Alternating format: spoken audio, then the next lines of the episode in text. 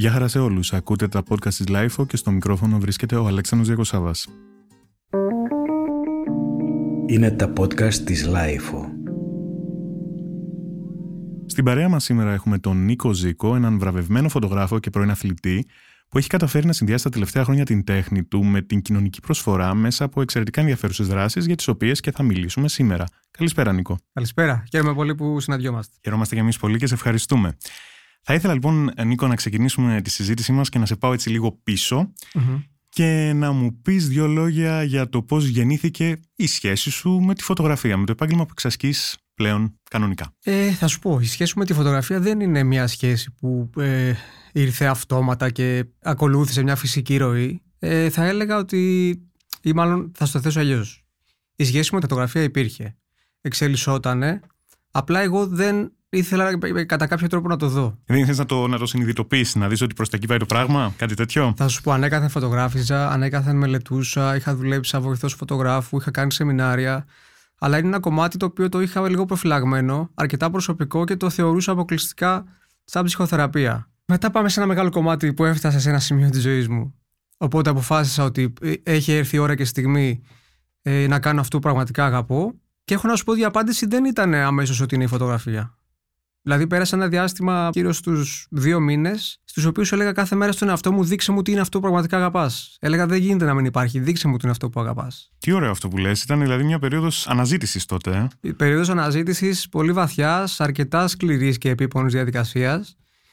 Ε, όχι σε μικρή ηλικία, γύρω στα 34. Είμαι θύμα συσσαγωγικά της κρίσης ε, όπου αναγκάστηκα να ξεβολευτώ και να κάνω ε, ενδοσκόπηση τι πραγματικά θέλω να συνεχίσω να κάνω. Όχι τι θα μου δώσει χρήματα, γιατί φτάσαμε σε ένα σημείο που ό,τι και να έκανες δεν σου έδινε τίποτα χρήματα. Έτσι. Οπότε εγώ όταν έφτασα σε αυτό το σημείο, είπα λοιπόν μεγάλη τώρα έχει έρθει η ώρα που θα βρεις και θα κάνεις αυτό που πραγματικά αγαπάς. Έτσι λοιπόν πέρασε ένα καλοκαίρι που κάθε μέρα ζόριζα τον εαυτό μου και του έλεγα δείξε μου την αυτό που αγαπάς.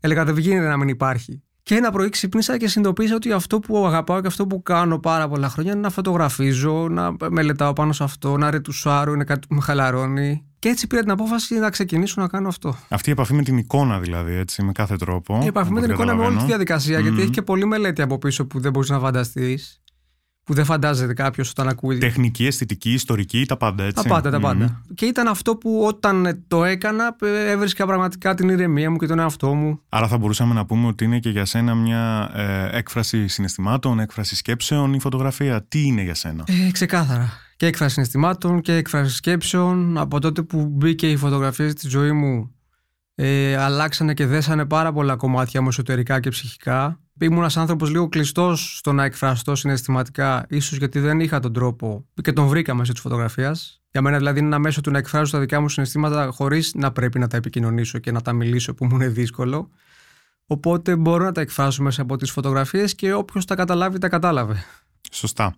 Να κάνουμε ωστόσο μια παύση τώρα εδώ πέρα και να πούμε δύο πράγματα και για τα χρόνια πριν τη φωτογραφία, πριν την επαγγελματική φωτογραφία έστω, τα χρόνια του πρωταθλητισμού. Θα ήθελα αυτή τη στιγμή που μιλάμε να μου κάνεις έτσι δύο-τρία σχόλια για το τι σου έχει αφήσει για να ασχολήσει με τον πρωταθλητισμό. Λοιπόν, η ενασχόληση με τον πρωταθλητισμό έχει να κάνει με το άθλημα του Εκβοντό.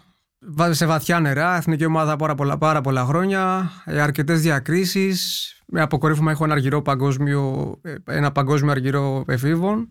Παύλα, πολύς πόνος, ε, πολλή προσπάθεια. Ασκητική ζωή. Ασκητική ζωή. Ναι.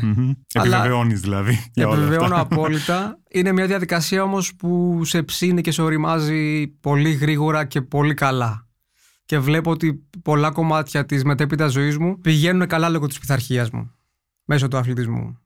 Δηλαδή δεν δέχομαι να αναλάβω κάτι και να μην το φέρω πέρας. Οπότε αυτά τα χρόνια σου έμαθαν τη στοχοπροσύλωση θα μπορούσαμε να πούμε. Βάζεις ένα στόχο και θέλεις να, να τον πετύχεις, να τον καταφέρεις. Ναι, ξεκάθαρα. Με το σωστό τρόπο, ρε παιδί μου, όχι να το καταφέρεις μπακαλίστικα, να το καταφέρεις επιφανειακά. Να έχει νόημα.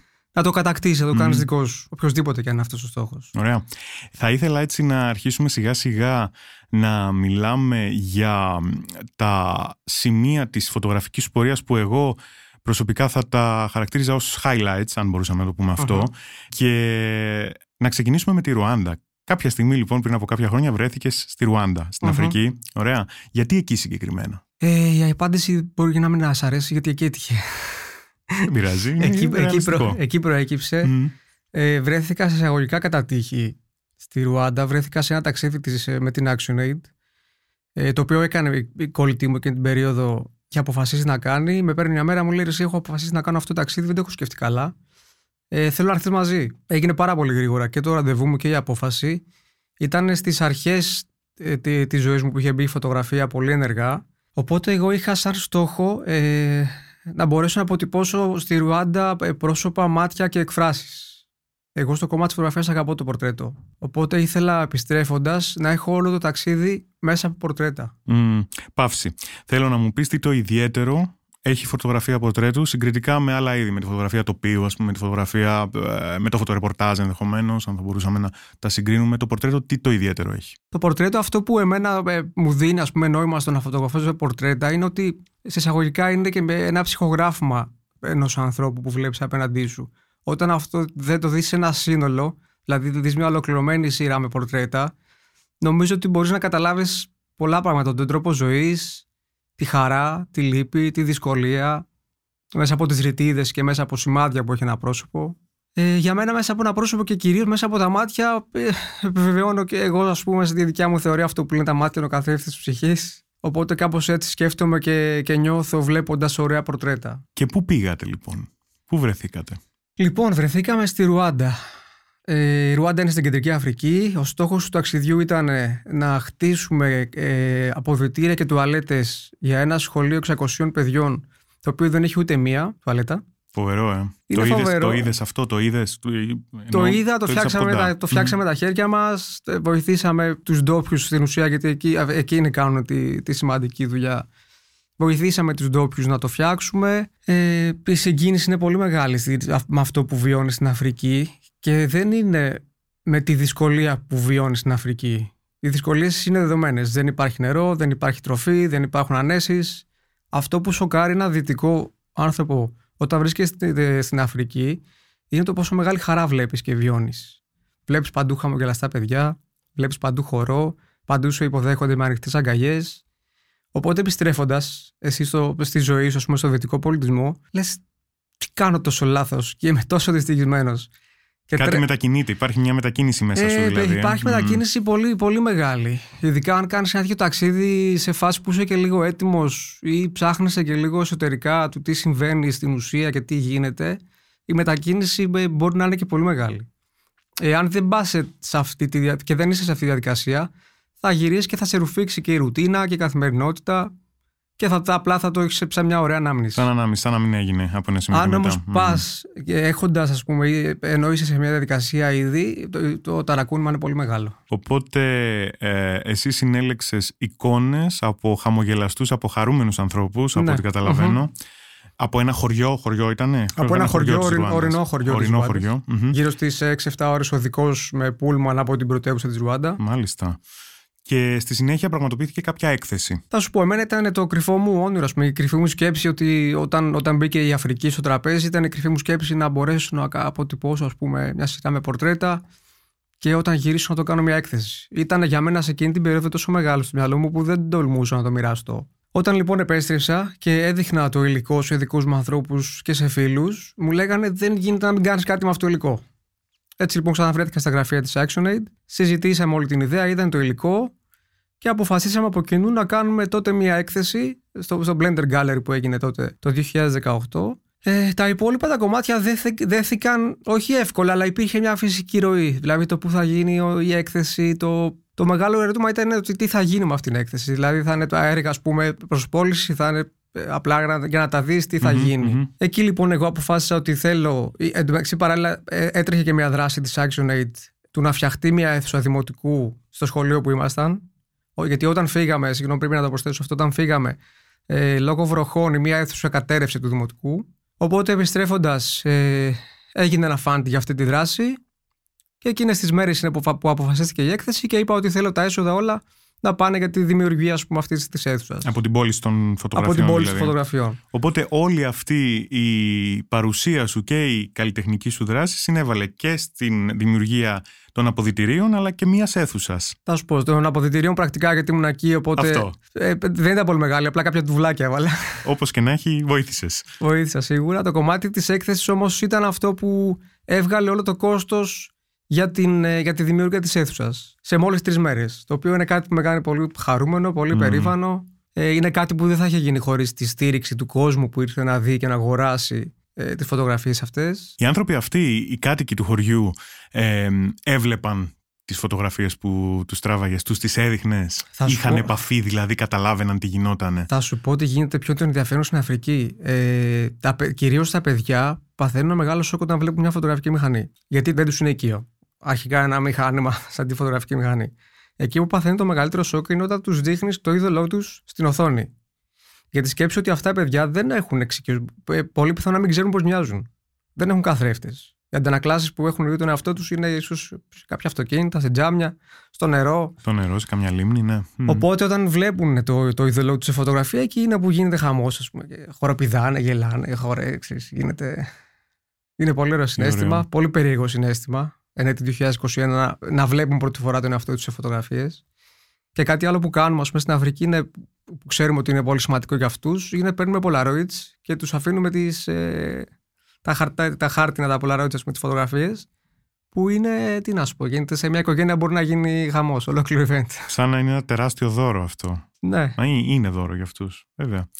Ε, έχεις κρατήσει επαφή με κάποιους από αυτούς, με κάποιους, έχεις ξαναπάει, ε, θα ήθελες να ξαναπάς; Ξαναπήγα το, το 19, ε, πάλι με την ActionAid, αυτή τη φορά σαν φωτογράφος της ActionAid ε, στη Zimbabwe. Επίσης τα συναισθήματα πολύ έντονα όπως και η συγκίνηση.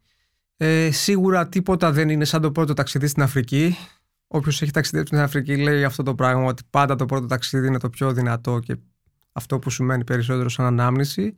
Γενικά η Αφρική είναι ένας τόπος, δεν μπορώ να το εξηγήσω. Αυτό που νιώθεις όταν θα πατήσεις στην κεντρική Αφρική δεν, δεν, δεν νομίζω ότι εξηγείται. Και εμένα μου το λέγανε, δεν νομίζω ότι εξηγείται εύκολα το συνέστημα και η ενέργεια που λαμβάνεις. Και προχωρώντας ε, λίγο έτσι στον χρόνο, πάμε σε κάτι πιο πρόσφατο. Πάμε στο Eyes Behind Bars, που ήταν μια άλλη έκθεση με πορτρέτα σου από σκυλιά. Ναι.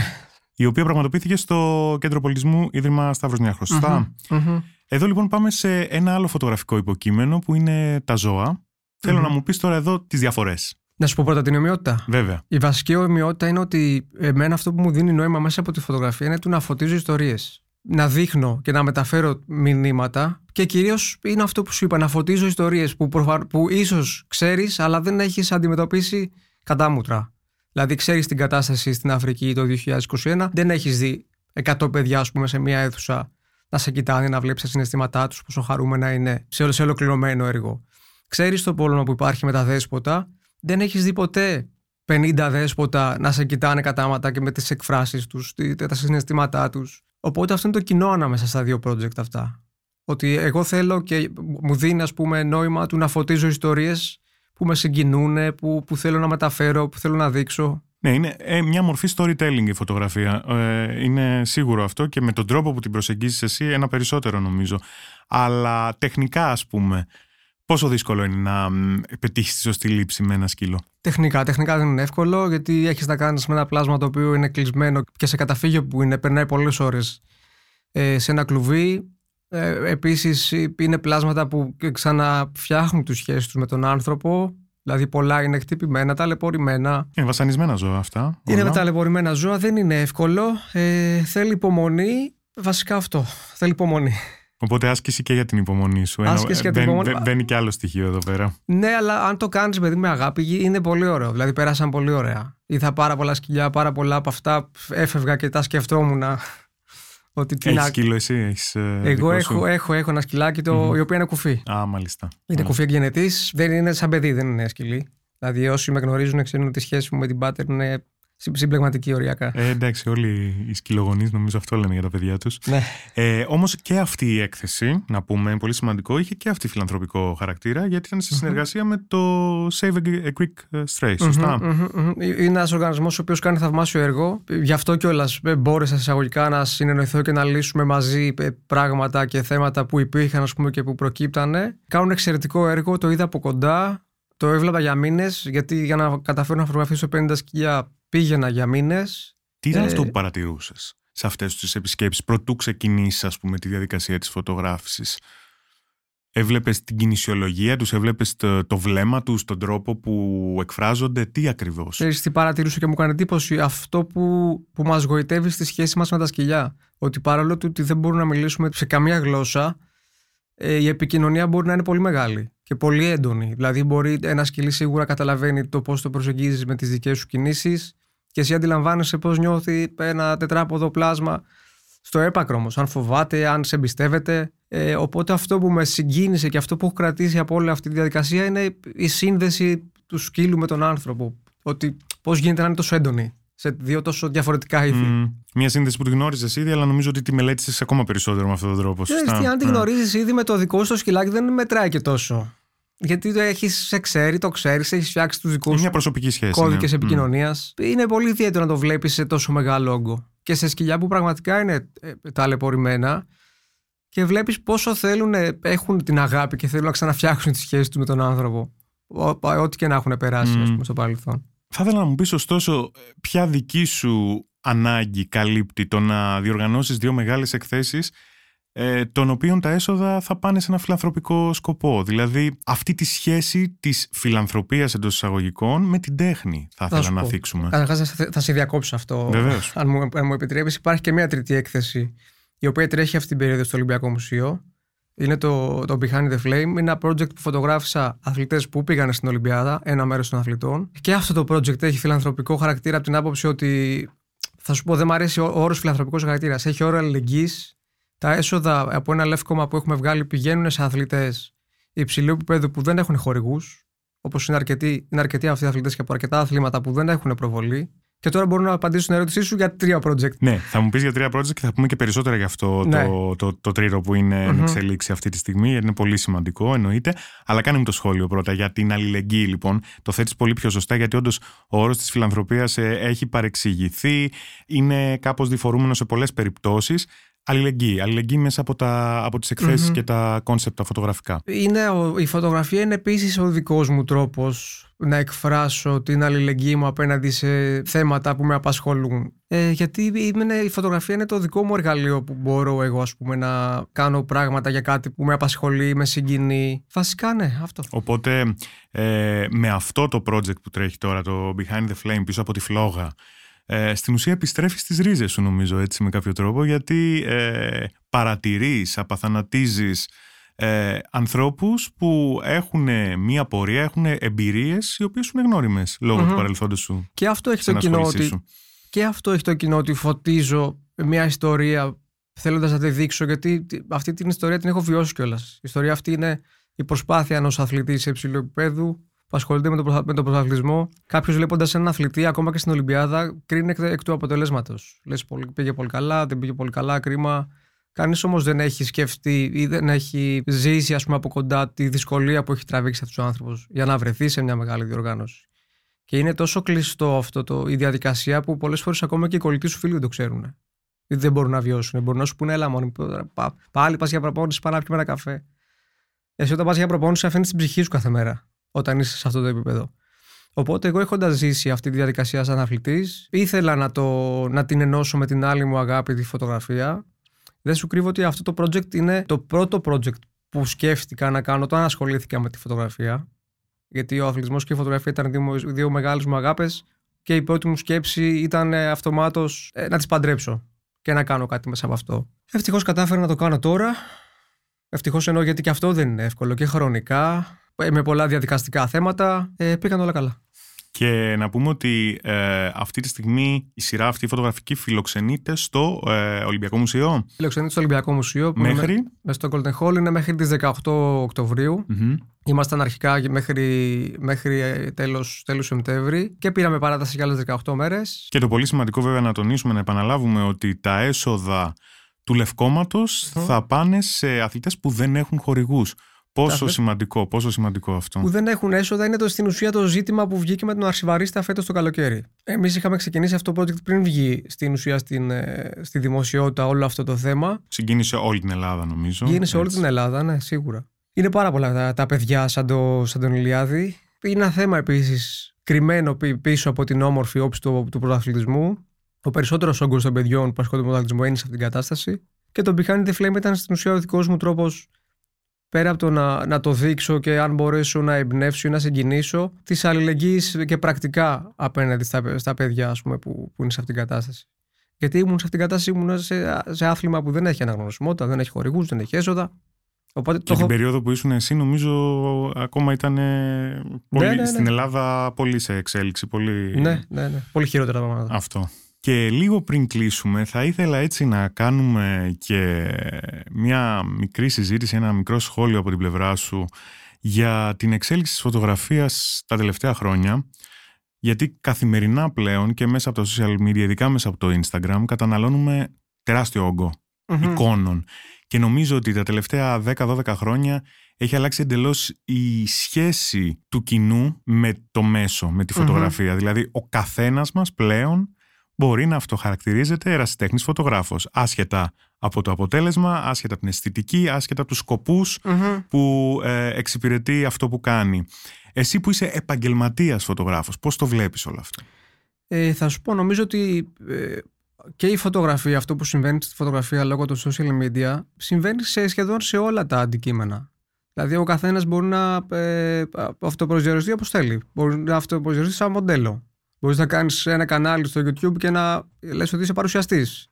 Μπορείς να γράφεις ένα blog και να λες ότι είσαι δημοσιογράφος. Ναι, ή ότι είσαι συγγραφέας. Ε, μπορείς να δηλώσεις ό,τι θέλεις. Εμένα αυτό δεν με ενοχλεί. Και γιατί όχι; Δημοκρατικό. Γιατί όχι; Η ιστορία είναι αυτή που κρίνει, ο κόσμος είναι αυτός που κρίνει, το τι είναι καλό, το τι ξεχωρίζει, το τι, τι θα αγαπήσει και τι θα κρατήσει από όλο αυτό.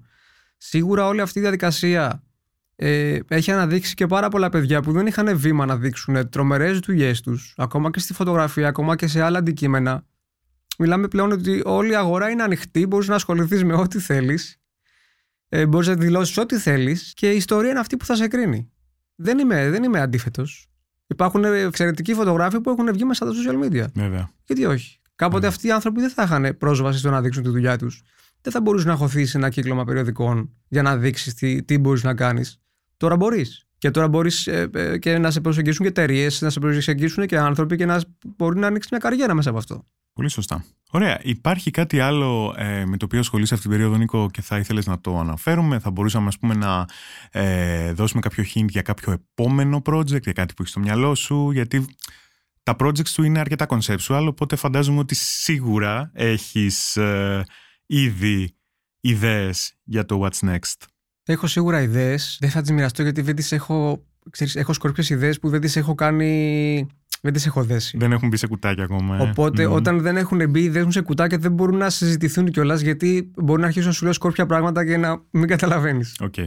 Γιατί δεν ξέρω, δεν έχω ακόμα εγώ τον τρόπο να τα εκφράσω. Ε, σίγουρα ε, θα αφήσω κάποιο χρόνο ε, ανάμεσα στο, στα, στα project. Θέλω να αφήνω, μου κάνει καλό. Ε, Να οπότε καθαρίζεις, να αδειάζεις και να... να καθαρίζεις, να Ναι, αδειάζεις, ναι, να μην ναι, ναι. κουράζεις κιόλας. Οπότε από τη στιγμή που υπάρχει ήδη ένα project στην ενεργεία, το, το, το Behind the Flame, ε, δεν θέλω ακόμα να γιώσω και να σκεφτώ το επόμενο. Ε, αυτό που θέλω εγώ να συμπληρώσω για το κομμάτι της φωτογραφίας είναι ότι το κομμάτι του ταλέντου είναι ένα 20%. Στο λέω γιατί μας ακούνε παιδιά που αγαπάνε τη φωτογραφία και κάποιοι μπορούν να σκέφτονται ότι δεν έχω ταλέντο. Ε, μη σου πω και 10%. Το υπόλοιπο Το κομμάτι υπόλοιπο; είναι δουλειά, μελέτη και να σηκωθείς από τον καναπέ σου. Δηλαδή αυτό που έχεις σκεφτεί να σηκωθεί να πας να το κάνεις. Όπου, και- Ωραίο. όπου και να είναι. Ωραίο μήνυμα. Τέλεια. Νίκος, σε ευχαριστώ πάρα πολύ. Νομίζω ότι η συζήτησή μας ήταν πολύ ενδιαφέρουσα και όπως είπες και εσύ για τα παιδιά που μας ακούνε και που σε ακολουθούν ενδεχομένως στο Instagram, που έχουν δει τη δουλειά σου και θέλουν να κάνουν κάτι παρόμοιο, ε, νομίζω ότι το τελευταίο μήνυμα που έφεσες είναι εξαιρετικό. Χαίρομαι, χαίρομαι.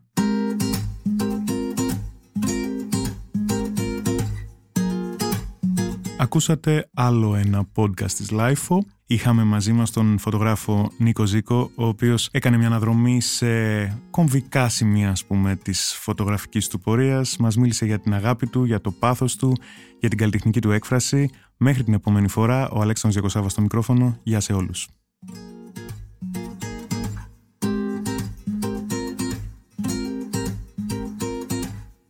Ηχοληψία, επεξεργασία και επιμέλεια, φέδωνας χτενάς και μερόπικοκίνη. Ήταν μια παραγωγή της Lifeo. Τα podcast της Lifeo ανανεώνονται καθημερινά και τα ακούτε μέσα από το Lifeo.gr ή τις εφαρμογές της Apple, του Spotify ή της Google. Κάντε subscribe πατώντας πάνω στα αντίστοιχα εικονίδια για να μην χάνετε κανένα επεισόδιο. Είναι τα podcast της Lifeo.